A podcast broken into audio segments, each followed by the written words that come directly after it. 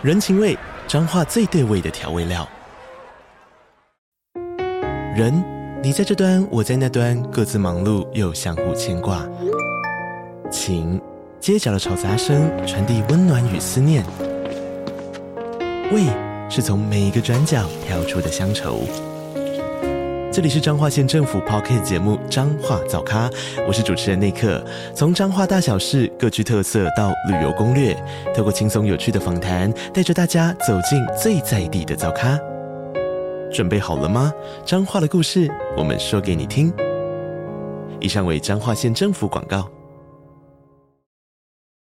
这群孤独的人，我如果让我下一个标签的话，我觉得他们其实应该比较像是。黑暗荣耀，与其说孤独人，我没有想到会这样。我们这一集的 hashtag 竟然还有黑暗荣耀。对啊，他就是其实是有点类似的概念嘛。他们是受害者结盟，所以我觉得怎么看这个结盟的话，也可以回到黑暗荣耀。他们那一群人是怎么结盟的？就是恰好是因为他们都呃，我们那时候好像有讲到一个词叫女性主义观点，对不对？讲到说，当你不是那个社会的权力核心的时候。你反而更容易去看到整个体制的运作。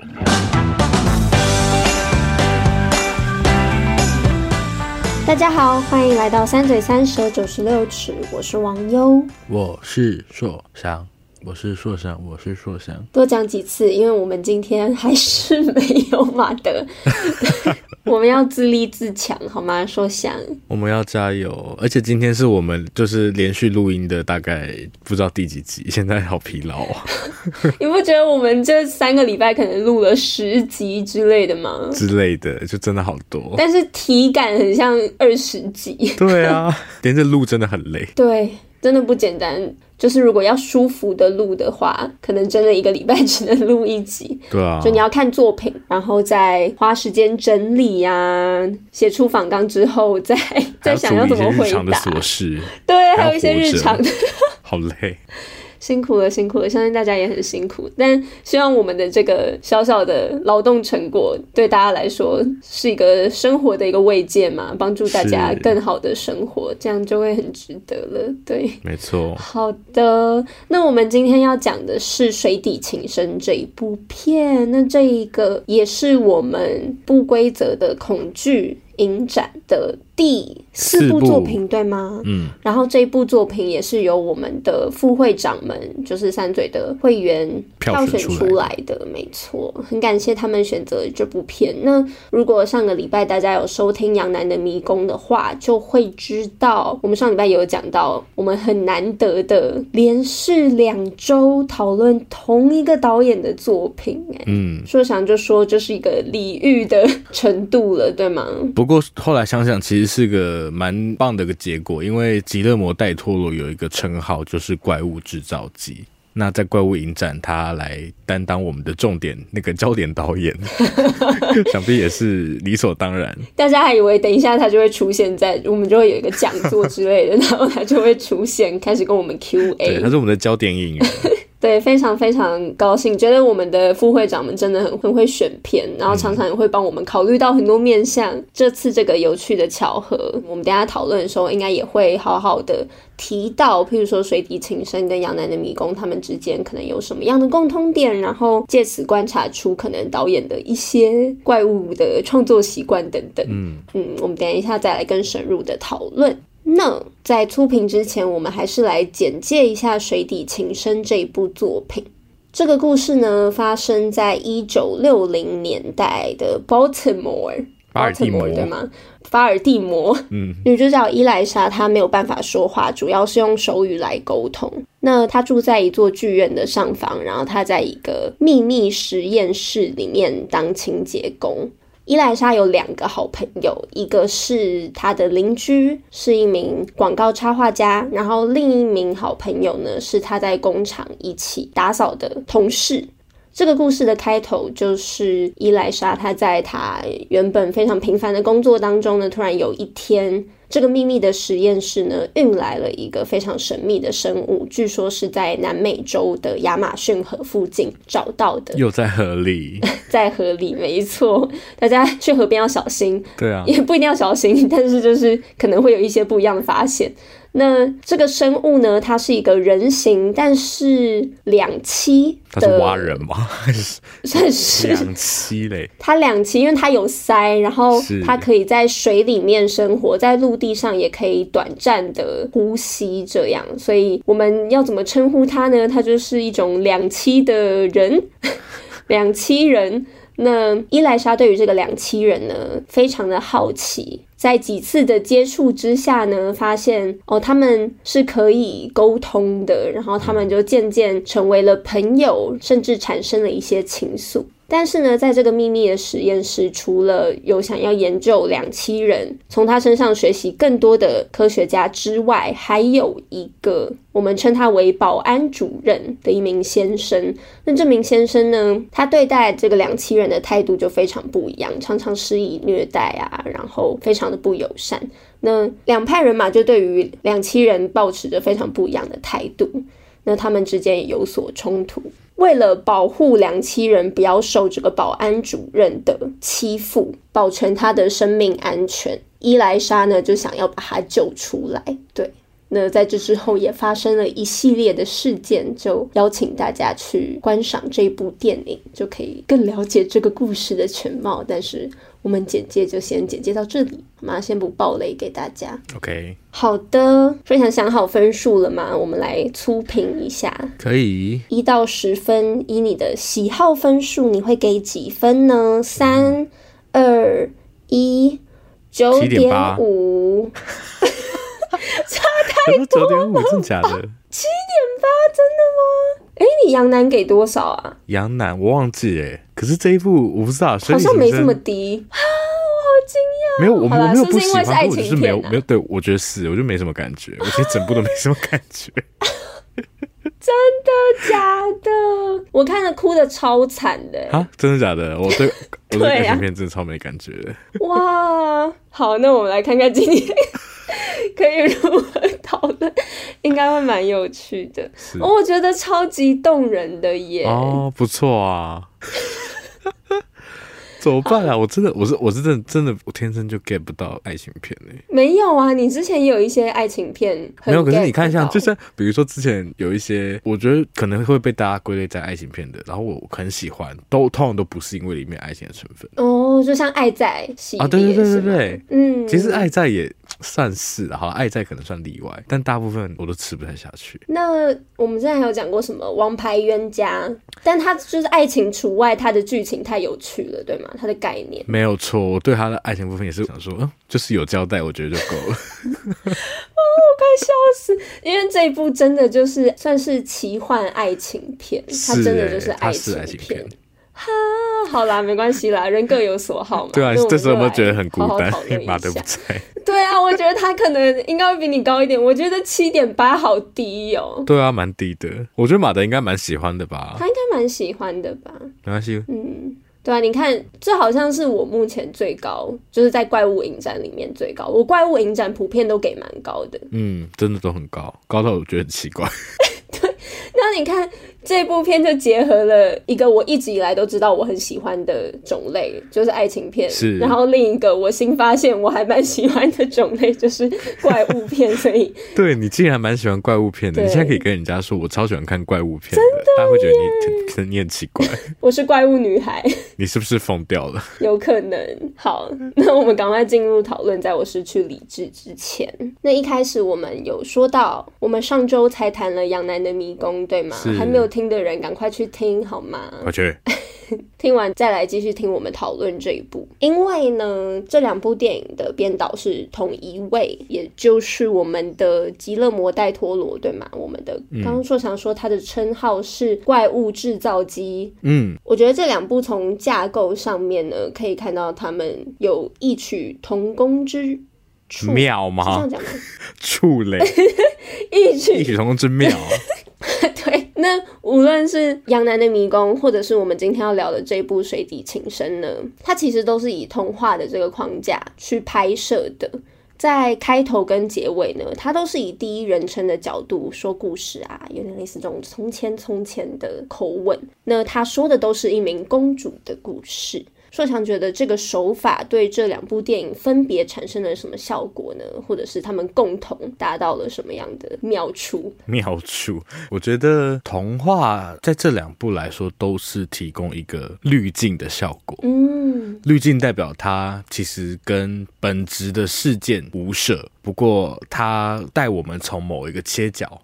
从某一种态度来认识这件事情，嗯，我觉得这是把童话这个元素拉进来最主要的功能。比方说，我们在《杨南迷宫》的时候看到，呃，我们其实就有说，这个童话的元素如果被抽掉的话，这故事本身非常非常非常难过。嗯嗯，你看这个小女孩，她就是出生在一个战乱的时代，她没有办法选择自己的爸爸妈妈，然后她就是被迫降生在一个你知道算是冲突的中心，嗯，然后每天就是看着这些杀戮，自己的妈妈没有被好好的对待。自己也受到一些暴力，其实很很痛苦。可是，其实，在那个痛苦里面，那个童话的成分就是杨楠给他的三个任务，反而给他的一种目标，就是他人生好像不仅只是这个类似被囚禁的状态，他还有其他的追寻，其他的远方可以去。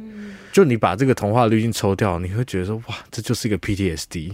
他他 就是压力大到他已经有点臆想的这个感觉，嗯、可是我觉得就像是我们前一部哇，其实怪物影展真的是非常的 coherent，就是我们在那个害人怪物的时候讨论到疯狂嘛，疯狂这件事情，因为这个童话滤镜抽掉，他们其实看待怪物的方式会被认为是疯狂的。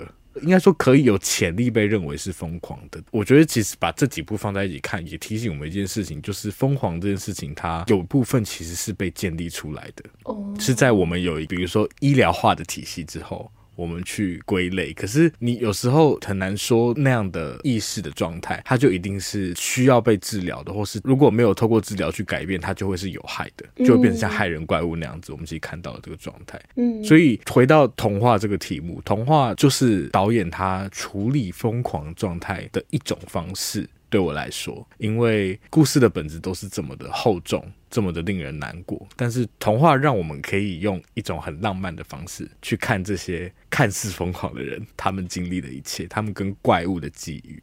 尤其其实在这两部里面呢，怪物都不是站在一个对立的角色。怪物都是站在主角这一边，是，我觉得他就有点模糊了。我们最一开始说怪物是非人的这件事情，因为我们看到其实真正非人就是展现最没有人性特质的，都是人类本身。嗯，不然很喜欢硕想这个滤镜的讲法，在上周也有提到，这个童话的滤镜是可以减缓现实的那个苦痛，还有刚刚讲那个真实故事本身的那个压力。对，我觉得在水底情深里面，就像是女主角本身的一些基本设定呢，一开始可能会让大家觉得她是一个可能偏苦情、悲情，或者是比较弱小的一个角色。可是这个童话的光环加上去的时候，当然也是因为她可能本身令人出乎意料的一些特质跟精神，然后再加上这个公主的光环，嗯，就是会为这个故事添加很不一样的色彩，嗯。嗯而且我觉得，哎，再补充一个这两部的关联。其实《杨南迷宫》我们有讨论到很多神话的元素嘛。嗯。然后其实这一部，我觉得它的那个人鱼，那算人鱼吗？好像也可以这么称呼。可是它不是，我比较像鱼人吧？鱼人，对对对，因为它比较是人形。鱼人对不对？对，但有鱼的一些鱼形的人。对的 特征，对这个鱼人，他没有一个这么厚重，在大众文化中可以立即识别的神话色彩，但是却也给了他一种神的特质。对，在故事里头没有，因为我之前教神话的时候就有讨论到神话在当代还有什么存在的价值跟意义，然后就觉得，嗯，这两个怪物的影展好像都提出了一些从现代读这些神话的价值嘛。嗯嗯，我们等一下可能也还会再提到这个地方关于。神的这件事情，好，感谢硕翔的补充。那接下来我们要继续来谈每一次怪物影展的作品当中几乎都要谈的这一个大主题，就是何谓怪物。那因为水底情深的角色组成非常的丰富，刚刚提到的可能两派人马，他们之间成员的合作或者是冲突呢，都为所谓人或是怪的讨论叠出了很不一样的层次。首先，我们可以从那个特种部队 （quote unquote） 特种部队来谈起。我很喜欢这个部分，他们带到那个蛮黑色幽默的讽刺。嗯、那这个特种部队呢，就是拯救这个我们刚刚讲到的鱼人的这个团队。那他是由谁组成的呢？刚刚讲到就是从小被抛弃的伊莱莎，她是一个孤儿，还有他的好朋友，在很多次工作场合都被放弃的一名广告插画家。那他同时也是一名未出柜的男同志。再来就是伊莱莎，她的好同事，她是一名被歧视的黑人女性。然后还有最后加入的一位，就是实验室里面原本的科学家，那他算是被利用的一位苏联的间谍。嗯，以上这些人的组成呢，我会觉得他们在某个层面上都是算是社会的边缘人所组成的。在电影里面有提到说，他们之间可能多多少少的一些共同点，就是他们都是孤独的人，和那个鱼人一样。对，那你觉得这群孤独的人的结盟如何对这个故事产生作用呢？这群孤独的人，我如果让我下一个标签的话，我觉得他们其实应该比较像是。黑暗荣耀，与其说孤独人，我没有想到会这样。我们这一集的 hashtag 竟然还有黑暗荣耀。对啊，它就是其实是有点类似的概念嘛。他们是受害者结盟，所以我觉得怎么看这个结盟的话，也可以回到黑暗荣耀。他们那一群人是怎么结盟的？就是恰好是因为他们都呃，我们那时候好像有讲到一个词叫女性主义观点，对不对？讲到说，当你不是那个社会的权力核心的时候。你反而更容易去看到整个体制的运作，嗯，所以我觉得对他们来说也是一样，因为其实这个特种部队的队员选择，就是可以看得出来导演很有意识到把身份证据给放进来嘛。嗯，你看从性向上的、种族上的，然后个、呃、国族上的。国族上的或是健康上的都有，嗯，对，正是因为他们都是一个旁观者的角色，他们才可以不能说体谅怪物，但是他们可以跟怪物共，就是在他们眼中那个东西不是一个怪物，嗯，因为其实，在里面我们没有真的听到他们这几个人说那个是怪物吧？没有，最多只有代名词是 it 这件事情，就认为它可能是个东西，没有错。不过怪物这个词一直都比较像是那个核心的科学团队。还有政府他们会这样去定义它，嗯，然后在物化之后会去使用它，去凌虐它，把它做非人化的处理。但是这群孤独人，他就可以看到这个怪物另外一个层面，他们就多了一些温柔吧，嗯，对啊。然后我觉得这里面最有趣的是那个哎，苏联间谍。我我其实整个剧本最喜欢的是这个角色。哦，我怎么说？呃，因为我们如果光以《黑暗荣耀》的逻辑理解他的话，其实还蛮单纯的啦。嗯，就是刚刚讲的逻辑嘛。他们因为站的比较边缘，所以他们看得更清楚，就更有那个同理心。但这个苏联间谍就很特别了，因为他其实不全然只是一个弱势的角色，他来的时候就是带着他是间谍的身份嘛。对，嗯，所以他不全然是一个被害者。但我认同他是孤独的，嗯，但他那个孤独感不是间谍本身，是来自他在一个科学机构里面，可是却没有人愿意为了科学的本质付出。哦，我也觉得那一幕就是他在跟他的长官，苏联的长官沟通的那个时候，嗯，就是他说我们还有好多地方可以学习的时候，对，我就觉得超感人的，然后真的也觉得超难过，嗯，因为他在那一瞬间其实是跨过那个国跟国之间的。冲突这件事情，而是一个科学家的角度，以一个可能人的角度，嗯、对于整体社会的知识的追求。嗯，而且我觉得真的很有趣，你看他的角度也甚至不是什么动保团体哦，他其实是还是想要研究他，他有没有可能以后会杀掉他？其实有可能，可能，可是，在当下你可以看到他是真的真的热爱科学的，即便他是一个间谍。所以我觉得把这个东西放进来，尤其在一个冷战的背景，我很喜欢这个角色，因为我觉得很聪明，他的东西很小又很大，嗯，对我来说，真的，对啊，真的。我觉得这个故事很精彩的地方，也真的是除了女主角的整个故事线非常的完整之外，我觉得其他角色其实也是非常非常有厚度的。我自己很喜欢的是那个他的插画家朋友，嗯，我觉得他很聪明，就像刚刚说想讲的，导演感觉应该是很有意识的把从各个角度来看的边缘人放进这个角色群里面。但是他不会让人有一种哦，就是把它丢进来。嗯，很多人可能会排斥政治正确的这件事情，嗯，就是太刻意的政治正确。但我觉得他的处理方式真的会让人觉得柔和很多嘛，算是明示暗示的告诉你，不是就是把那个名字放在那边。所以就像是他对这个插画家朋友的诠释，我很喜欢他到餐馆，嗯，他把餐馆的这一条线放进来，嗯，就是体现了他的经验。对，在这一部电影里面，绿色是一个非常重要的颜色。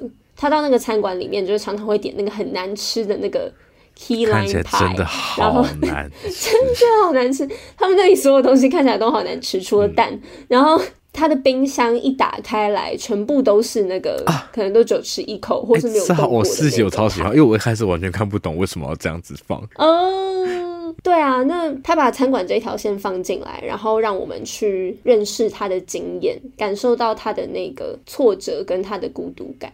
我也很喜欢他那个被拒绝的瞬间的处理，嗯，就是在于他第一次跟伊莱莎一起去的时候，那个员工老板就是那个柜台的人员，很热情的跟他说一定要再来哦。他回家的时候就非常兴奋的解读这句话，然后就说他一定是认真的吧，他一定是认真的吧。后来那一次他再去的时候，他看到那个柜台人员对于他歧视的一对黑人情侣，把他们赶走之后，再跟他们说一定要再来哦的时候，他就是有那一瞬间的领悟。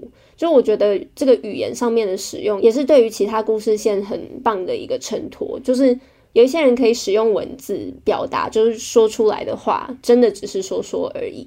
那有一些没有办法说出来的话，但是可以真实感受到情绪，反而是更真挚的。嗯嗯，就我很喜欢这个角色各个地方的处理，我觉得都非常的细腻，然后他的个性也非常的鲜明，然后我也非常喜欢他跟女主角之间的友情。嗯，就是他们之间的默契，一起跳踢踏舞啊，然后看戏、吃饭。然后他原本一开始觉得把鱼人救出来这件事情是非常荒唐的，很疯狂，就像刚刚说想讲的。但是透过自身的经验，他能够去同理孤独的这件事情，嗯，我觉得尺度也抓得很好。嗯，哎，我觉得其实总结整个对角色的处理啊，你刚刚有提到政治正确嘛？他有要处理身份，但是如果如何不看起来真的正确的一个要点，就是让角色尽量的立体。嗯嗯，就你会看到他这个人更多的面相，而不是说哦，现在是一个同性恋跟一个黑人跟一个哑巴，好烦哦，又怎么不是讲到这个字啊？跟女主角要 他他有知道有比较适合的讲法，对啊，我们一直很苦恼要怎么讲。对，他们要一起拯救世界，你看到不是这样，其实是三个很立体的人要一起做这件事情，就是他们的名字啦，没错。对，因为就像是那个角色他自己本身，还有另外一个我刚刚讲，他是一个一直被拒绝、嗯、被放弃的广告插画家嘛。嗯他人生的这个角度，还有他觉得自己又老又秃头的，就是不自信感，我觉得都是很大的。真的好害怕秃头，真的好害怕。所以就说不要淋雨好吗？大家真的不要淋雨，就是我给大家的一个忠告好吗？不要觉得雨一点点就没关系，真的。好，谢谢。好，那我们刚刚讲到，我们比较像是正派的角色们，嗯，我们反过来看我们的反派角色。在《羊男的迷宫》里面呢，我们有那个很残忍的上尉；那在《水底情深》则是有我们那个有着 toxic masculinity，我简称毒男的保全主任。嗯、那我觉得反派的故事，其实在两部电影里面都是非常精彩，而且有厚度的。两部电影好像都看得到所谓的一个怪物的诞生，就像刚刚硕翔其实有提到，我们的特种部队里面，大家其实好像都没有提到过怪物这个词，不会拿这个词来形容，不是蛙人什么人啊？鱼人，鱼人 一直忘记，都写手上，但是。在故事的一开头呢，我们知道应该是那个插画家在说这个故事嘛，那个从前从前的那个旁白。嗯，那其实就有提到这个故事，这个童话其实是一名公主跟一个怪物的故事。他有提到这个公主受到怪物的阻挠，就是一个 monster 吧？嗯，如果我没有记错的话，所以这个怪物应该是不用再多做说明，怪物就是这个主人。嗯，那你觉得这个经典恶棍的设定呢，是怎么在加强定义这个人性之与怪物之间的辩论？除了刚刚提到的没有人性即是怪物，嗯，除了人性之外，还有什么能够区别人和怪物吗？你刚刚又在提了一个公主跟怪物的概念，我就想到，哇，其实公主跟怪物好常被用哦。比方说美女野兽，嗯，钟楼怪人这种设定，然后或者其实歌剧魅影是。我刚才差点要讲王子变青蛙，不是吧？哎、欸，可是王子那个叫什么？我们不讲王子变青蛙，我们讲青蛙王子。青蛙王子是一种公主跟怪物，对算是吧？是啊、对不对？是啊，是一个怪物，超可怕的。对啊，然后这几个都有，嗯。好了，歌剧魅影好像没有，可是其他都有一些蛮奇幻的色彩在其中。我小时候看歌剧魅影，我印象最深的完全不是后面在唱歌什么，是最一开始人们对着笼子里的他在丢石头。我那时候觉得这一幕，我那时候小时候真的是 traumatized，觉得这个这部好可怕。对啊，其实很明显的是，这个恶棍，这个上校啊，扮演的就是那个丢石头的人。嗯，导演他蛮常在电影里面使用怪物的嘛。但他的角度都不是真的把怪物当做一个非人的角色在使用，嗯，他更多的是要用一种可怕、可怖的方式来凸显出一个很纯粹的浪漫，无论这个浪漫是对世界的幻想，或是对爱情的期待，嗯嗯，是，所以这也是我们在杨楠跟水里情深都有看到的，他如何操作怪物角色的一个逻辑。所以除了人性之外，还可以怎么区辨人跟怪物？其实我觉得这个就可以回到我们在谈《怪物》这部电影。其实有时候好像不见得是人性，有时候就是看的角度不一样，那对面那个人就会成为怪物。是枝裕和的怪物里面提醒我们说，当你视角不同的时候，你很容易把别人的认真当成某一种怪物。嗯，所以吉勒摩·戴托罗也有在利用这件事情，就是故意让怪物是跟你站在同一边的，让你去看见，其实怪物是被建立起来的。嗯，它不是一个因为比如说生理上的差异，或是种族，或是性向，或是什么，这些人他们就必须要有隔阂。其实那个最原初的模板，也就是那个上位，它本身才是这部电影里面真正的那个怪物。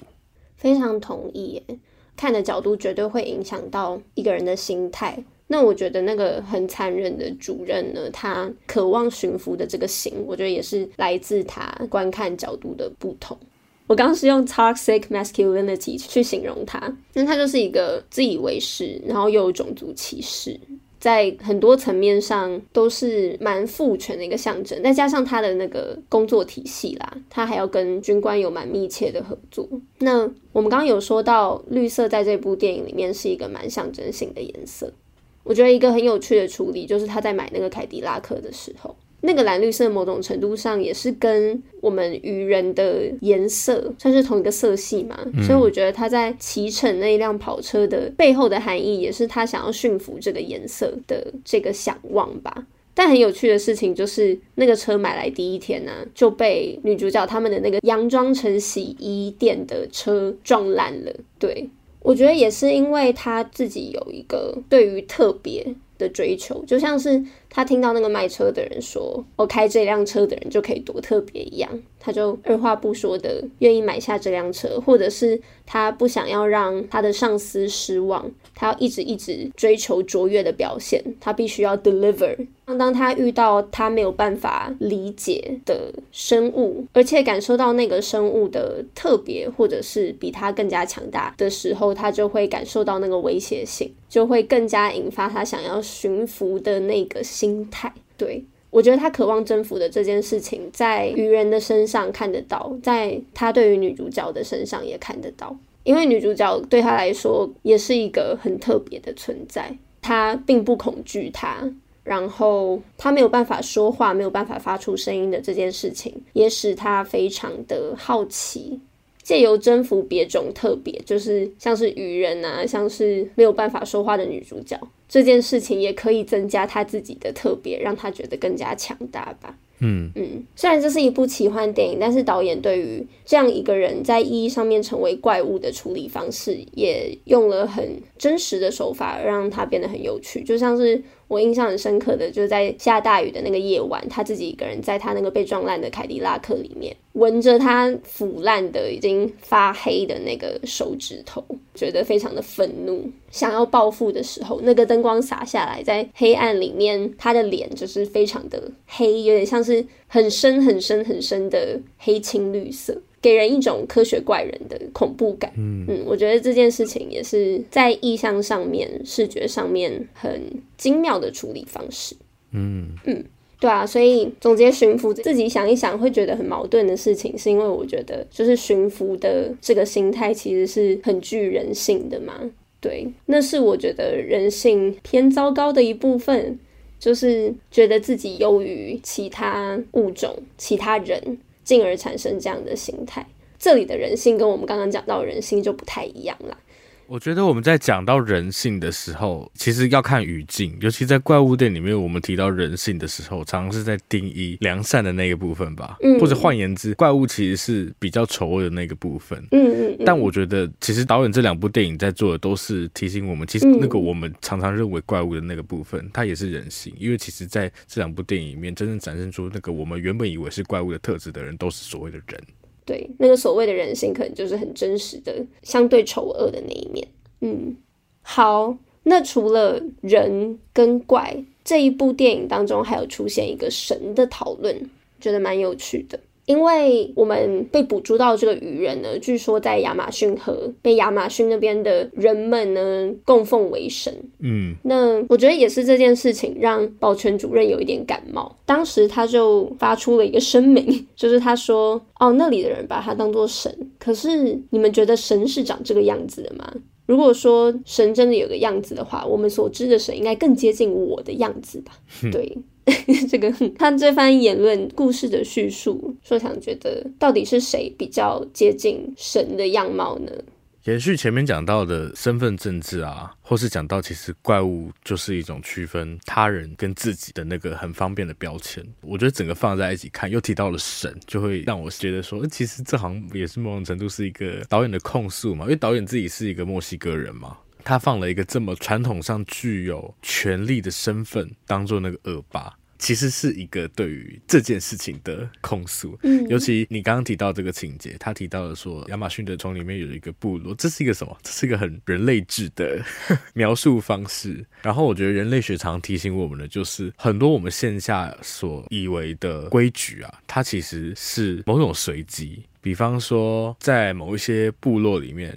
他们没有所谓三餐的概念，或是在某一些部落里面，他们没有一夫一妻的制度。他们没有男主外女主内的这种想法，就这些对我们来说好像是某一种传统的东西。其实它是在某一个脉络之下被推为主流，然后这个主流去影响或是去吞噬掉那些本来非主流的东西，让我们觉得说，哦，这好像是一个唯一的生活之道。嗯，所以我觉得他提到的这个神跟怪物的分野，其实片里面我觉得对神没有很多的想法。不过我觉得我们可以去看说，到底谁称他为神。就是是那个亚马逊部落的人嘛，对。然后女主角跟那个插画家，呃、插画家，女主角有讲吗？哎、呃，女主角没有，女主角讲不出来。哎，你很地狱哎、欸，什么你 在说些什么？但我觉得他又在提醒我们，其实就是看事情的角度。那个东西，嗯、这个愚人他不必要是怪物，因为所谓的神，他其实也是非人。是啊，你看，我就要修正一下我对怪物的定义嘛，因为我在害人怪物的时候，其实对怪物的定义就是怪物就是不是人。就是怪物，对不对？可是其实你想想，神也不是人啊，是啊，他也是某种与人相关但非人的东西，对，对不对？哦，那这个神跟怪物的分野又是什么？我觉得在《水底情深》里面，它就是看的角度。虽然他有给他一个有点奇幻的设定啊，就是其实他是有疗愈的长发公主，对，他是一个偏长发公主。的设定，就是他他只要就是就亮一下，然后他那个伤口就会复原，这样对吧？是，嗯，其实神怪也是很难区分的，嗯。神怪之间，就人看的角度而言，通常就是一个对我们有利的，我们会称呼为神吧，力量强大，并且能够帮助我们的。嗯、那怪就好像是会突袭我们的生活，带给我们不安全感的。嗯，所以的确，这故事中各个角色对于愚人的态度，他们跟他的相处就很能看出来，编导对于神怪之间差别的立场。嗯，我觉得很有趣的也是，有一些人将他视为神，有一些人将他视为怪。但是，就像是女主角，她其实你好像没有办法很明显的感受到，她觉得她是一个像是神一般的存在，或者是像是怪物一般的存在。她跟女主角之间的沟通跟相处，真的会让你觉得他们就是朋友。对，他们两个是友好的关系，也不会过度为他的神奇或不同而觉得惊讶，或对待他的方式有所不同。我觉得这件事情也更说服我他们之间的 爱情的发生。对。所以，我们下一个阶段就要来讨论说，想最不喜欢的这个。我没有不喜欢，我是真的没有感觉，我真的对不起，我真的对不起大家。不用对不起，完全不用对不起。但因为这部电影就是一部 romance。对啊，所以接下来这一个区块的主题，想要跟大家来讨论一下所谓情的语言、爱的种类，还有水的形状。嗯，虽然是由于我观看怪物片其实没有那么的多，但我觉得这是一个很有趣的切角，至少在我们目前观看的怪物作品当中比较少以爱情的角度。哎，对不起，但是我刚刚提的三部都是爱情，突然想到。啊 很巧，但我们没有讲，是我没讲。但的确，的确，哦，对耶，对耶。但对我来说，就是这部电影真的在这方面处理非常非常的成功。嗯，因为我就是完完全全被说服了嘛。大家从我的分数跟我的激动程度，可能就看得出来。嗯。我目前能够想到的呢，算是扩展我的爱情观的电影有 两部非常重要的电影，嗯，一部就是《水底情深》，真的假的？另一部你可以猜得到是什么吗？拉拉链？不是，那个要那个有什么好扩展的？不是，我不知道，我真的没有，我我真的没有看什么，没有，我没有讨论过哦，《王牌冤家》不是，我真的不知道，我没有讨论过什么 romance 的片，我没有印象啊。是云端情人，是真的蛮拓展的，这个真的蛮拓展的，对不对？对不对？所以这两部电影对我来说，在爱情观的这个部分影响很深，是让你就是感受到你其实可以跟非人的这个生物交往嘛？因为这两部交集的 lesson 好像是这个。对耶，你这么一讲，怎么会？没有，但是我其实我的我快笑死，我一点讲不下去。我的体悟不是这个样子，我的体悟并没有觉得说哦，我自己有机会，可是我非常被他们所说服，uh huh. 那个感觉比较像是我不会觉得不可能，嗯，就是我觉得很合理，oh, 所以在看完这两部电影之后，我就会觉得没有什么是不可能的。OK，原来是这样子。对，类似这个概念。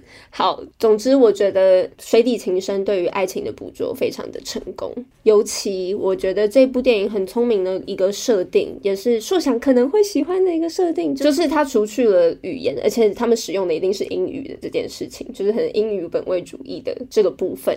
他们两个之间的沟通，以及这部电影的很多诠释，都是以其他种爱情的语言来描绘他们两个之间的关系，所以像是黑白电影啊、黑胶音乐啊，或是踢踏舞等等来呈现，作为各种情爱的隐喻。嗯，这当中有哪一种谈情说爱的方式对你来说有最印象深刻吗？即使大部分都没有感觉，应该还是有相对比较有感觉的。相对比较有感觉的，所以我要认真的想一下。哎，我是真的还好，我是讲真的，我真的还好。不过我可以提，我觉得蛮有趣的那个啊，有到有趣吗？一下，就是有人在电影靠结束。我知道你要讲什么，我其实也很想讨论这个，很开心你有提到。好，那你先讲。我觉得你，我觉得你要不要？我没有要讲，我只是想听听看你对这个的看法。尤其是因为你又对情爱很没感觉，所以对于这种这么是音乐剧的部分嘛，对不对？对，音乐剧的处理呈现。没有，我我刚才我要讲跟 romance 一点关系都没有。我是要讲说他的那个处理很像是令人讨厌的宋子的一生哦，因为他其实是原本女主角动机是他想要。唱歌，可是他发不出声音嘛，所以他用一个很哑很哑的声音在唱那首歌。我跟你讲，如果他真的导演就只用那个很哑的声音给他的话。整段会看起来超消费的哦哦，你 说的很对，我，我没有这样想过哎，对耶，嗯，嗯。可是他用另外一个方式，就是去扣着他一直都有，其实有一个当偶像的梦想，他其实想要 C 位出道。哦，我也没有这样想过，但的确他舞学的很快，是吧？他是可以当舞蹈担当的，是，然后可能也有想要当主唱的梦想。他其实原本想要当全能 C 位，可是就事与愿违嘛，然后他。刚好就是在这个 moment，这是某一种告白的时刻，他把他跟梦想这两条线就是合流了，然后让他在一个幻想的音乐剧的场景里面去说出他想说的，用歌声，用舞蹈，我觉得是一个很棒的处理方式。以说故事来说，我觉得很棒。但网友可以讲一下那个关于 romance 的部分，他受到的感动应该是相当多吧？在很多地方都很多。我觉得这一段对我来说的象征意义是，嗯，它有声音的这件事情，嗯。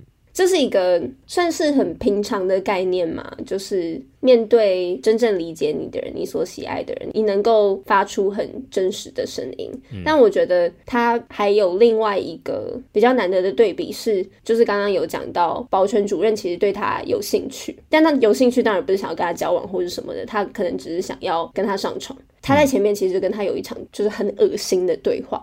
他问他，你可不可以发出声音，然后说哦，我猜我一定可以让你多少发出一点声音那种感觉。我觉得就是跟这个很让人作呕的互动相比，就是发出声音的这件事情，就更象征了可能真爱的力量。嗯，嗯对，我印象深刻的地方。我自己很喜欢的就是他们两个之间的互动方式，我觉得是借由食物跟音乐，所以我自己本人也觉得非常的有感。我超讨厌吃水煮蛋的，我的天哪！哈，水煮蛋才能真的吃得出蛋的美味。No，蛋哪有美味啊？蛋有美味，蛋之间烤的蛋有很不一样的味道。我今年过年拿我阿公家的一颗蛋 送给你吃吃看，真的很不一样，好不好？好，重点就是。我觉得吃食跟音乐之间作为共通语言这件事情的处理也非常聪明，因为他们就是很感官、很直接、很自然的，不需学习就能共感的。这两个人虽然都没有办法像是一般人之间相处、说话、聊天的方式，但是他们两个一起慢慢学习，养成彼此之间共同的爱的语言，这件事情就是让人觉得非常的浪漫。对。很棒。那没有时间讲太多，但是最后谈谈这个水的形状这件事情。因为这部电影虽然叫做《水底情深》，但是它的英文片名叫做《The Shape of Water》。然后他在最后也引了一首非常美的诗。嗯，那这首诗就是说：“Unable to perceive the shape of you, I find you all around me. Your presence fills my eyes with your love. It humbles my heart, for you are everywhere.” 那说想觉得水的形状是如何贯穿全片，成就爱的形状的呢？这个题目也太抽象了吧！水的形状是如何贯穿整片，成就爱的。我可以讲这个诗本身吗？我来讲这个诗。好啊，你说。就我觉得引这个还蛮有趣的啊，其实跟水的形状也有关系啦。我们看到这个诗里面，它到底在讲什么？首先，我们可以注意到那个 you 的 y 是大写的，it 也是大写的，it 也是大写的，就是那个 your love 的代名词，你的爱也是大写。哦 it 是大写，是因为它是 your love，所以它其实本质上就是 y 是大写的这个概念，就是 you 是大写的，所以它其实是某一种跟神灵的诉说，嗯嗯，跟神奇的祈祷。所以其实它很直观的在讲的就是，哇，我虽然感受不到你的形状，但是我可以感受到你就在我的身旁嘛。你让我的双眼所及都是你的爱，然后你让我学会谦卑，因为你无所不在。其实这个 humble 的概念，it humbles my heart，也是一个对神无条件的降服跟奉献，嗯，对不对？我觉得 unable to perceive the shape of you，这个 you 除了最原始文本意义的神之外，在这部里面，它当然也可以指的是水本身。因为有一个很经典的场景，就是他们把浴室都灌满水，然后一起在水中舞蹈，很像是回到自己的故乡，回到水的怀抱，或是像其实故事的最后有一个，也是他们从现实坠入童话的那个桥段，就是他们其实电影海报很经典，那个两个人就是一起在大海里面徜徉，就好像那个女主角最后也变成了一个鱼人的感觉。这个水很像是鱼人，他带给女主角的爱，让她在水中可以呼吸。所以，虽然她感受不到这个爱的存在，可是因为她可以呼吸，她知道她是被爱的，哦、的这种感觉。嗯，你的诠释也很美。对啊，我觉得其实引这个诗后来觉得真的还蛮赞。虽然其实很白话，我觉得大家其实应该都看得懂。嗯、而且像那个圣歌啊，作为情歌也是蛮常见的一种传统嘛。就像是我突然想到一个 reference，就是苏打绿有一首歌叫做《频率》，频率超。我不知道大家怎么知道，因为对，频率是鼓手小薇写的。是。然后小薇其实写的歌，比如说《频率》，或另外一首大家也很耳熟能详，叫做《当我们一起走过》。这两首歌原本都不是写给人类的歌，根本都是写给神的啦。嗯。所以其实你看那歌词里面，就可以找到一些像是刚刚那个 It humbles my heart 的这种痕迹，比如说。频率里面就有一句说：“流动的世界里找你的旋律，转眼整个世界只剩你的应许。”其实对我来说，它跟这首诗的逻辑也是蛮像的，嗯、就是他一直在寻找这个你的频率嘛，可是他怎么也找不到。不过他却一直可以感受到，他跟他是在同一个频率里面在呼吸，所以他可以抓住这个呼吸，他可以看到这个世界其实还有他的应许在。他是对神的一种告白，也是对情人的。就这个正歌兼作情歌，也是一个很常见的传统。不小心也变成苏打绿阅读词汇了，好厉害哦！我觉得这一首诗真的是一个很完美的结尾，嗯、而且它在很多层次上都非常呼应这个故事。我觉得水对我来说，在这个故事里面有非常非常多明显的引用，就像是女主角煮蛋的这件事情。刚刚有讲到蛋也是他们之间共通的，就是促进他们认识的一个物品嘛。那常常我们看到那个啵啵啵啵那个透明的锅子里面煮着滚水的，除了煮蛋啊，还有譬如说，我们从一开头看到女主角很 routine 的每天早上洗澡的时候自慰啊，或者是在公车上下雨的时候看着流过去的水滴。之前是不是在娱乐自己的时候有讲到，说想讲到水其实很常会是一个愉悦的象征。嗯，在这个作品里面，处处我觉得都可以看到这个水的暗示。嗯，就是真的很美，真的很美，我只能说真的很美。嗯。嗯像是要在意那个浴缸里面水的咸度，就是他有多在乎它。然后刚刚硕想讲到的那一幕，你和我在一起，然后呢，让整个房间都充满水。那个水其实挡不住，所以它渗透到楼下电影院，感觉现实当中的浪漫也渗透到那个虚幻世界，就是电影的那个浪漫，很像下雨，就让室内也下雨，天降甘霖的感觉。所以那个满意的水也是他对他无尽的爱。但最后，说像刚刚一直讲到 “it humbles my heart” 这件事情，我觉得神性之外，因为我个人可能对于神的感觉没有那么强烈，对于人的感觉 还是强烈一些。我觉得爱能够使人谦虚，使人谦卑，就像是女主角懂得说，要让那个渔人真正的自由自在，他必须要让他走。所以那个水，除了是他舍不得他流下来的那些泪水。那一场倾盆大雨之外，也是他体现真正的爱的那个广度，是他必须要提供给他真正广阔的那一片海洋。嗯，对啊，我觉得就是一部非常非常非常美的电影，而且故事精彩之外，我觉得动之以情很重要的就是各种氛围，它的音乐啊，它的摄影，各种美术，我都觉得真的超棒的，超级超级喜欢。没错，所以这就是水的形状，水底情深。希望大家还喜欢今天的讨论。是的，如果喜欢今天的节目的话，欢迎到 Apple Podcast 或是任何你在收听 Podcast 的平台给我们五星评价。那也可以到 Instagram 还有 Facebook 搜寻三十三的九十六次，就可以找到我们哦。没错。那今天先到这里啊，yeah, 拜拜。谢谢大家，拜拜。记得要去看可怜的东西。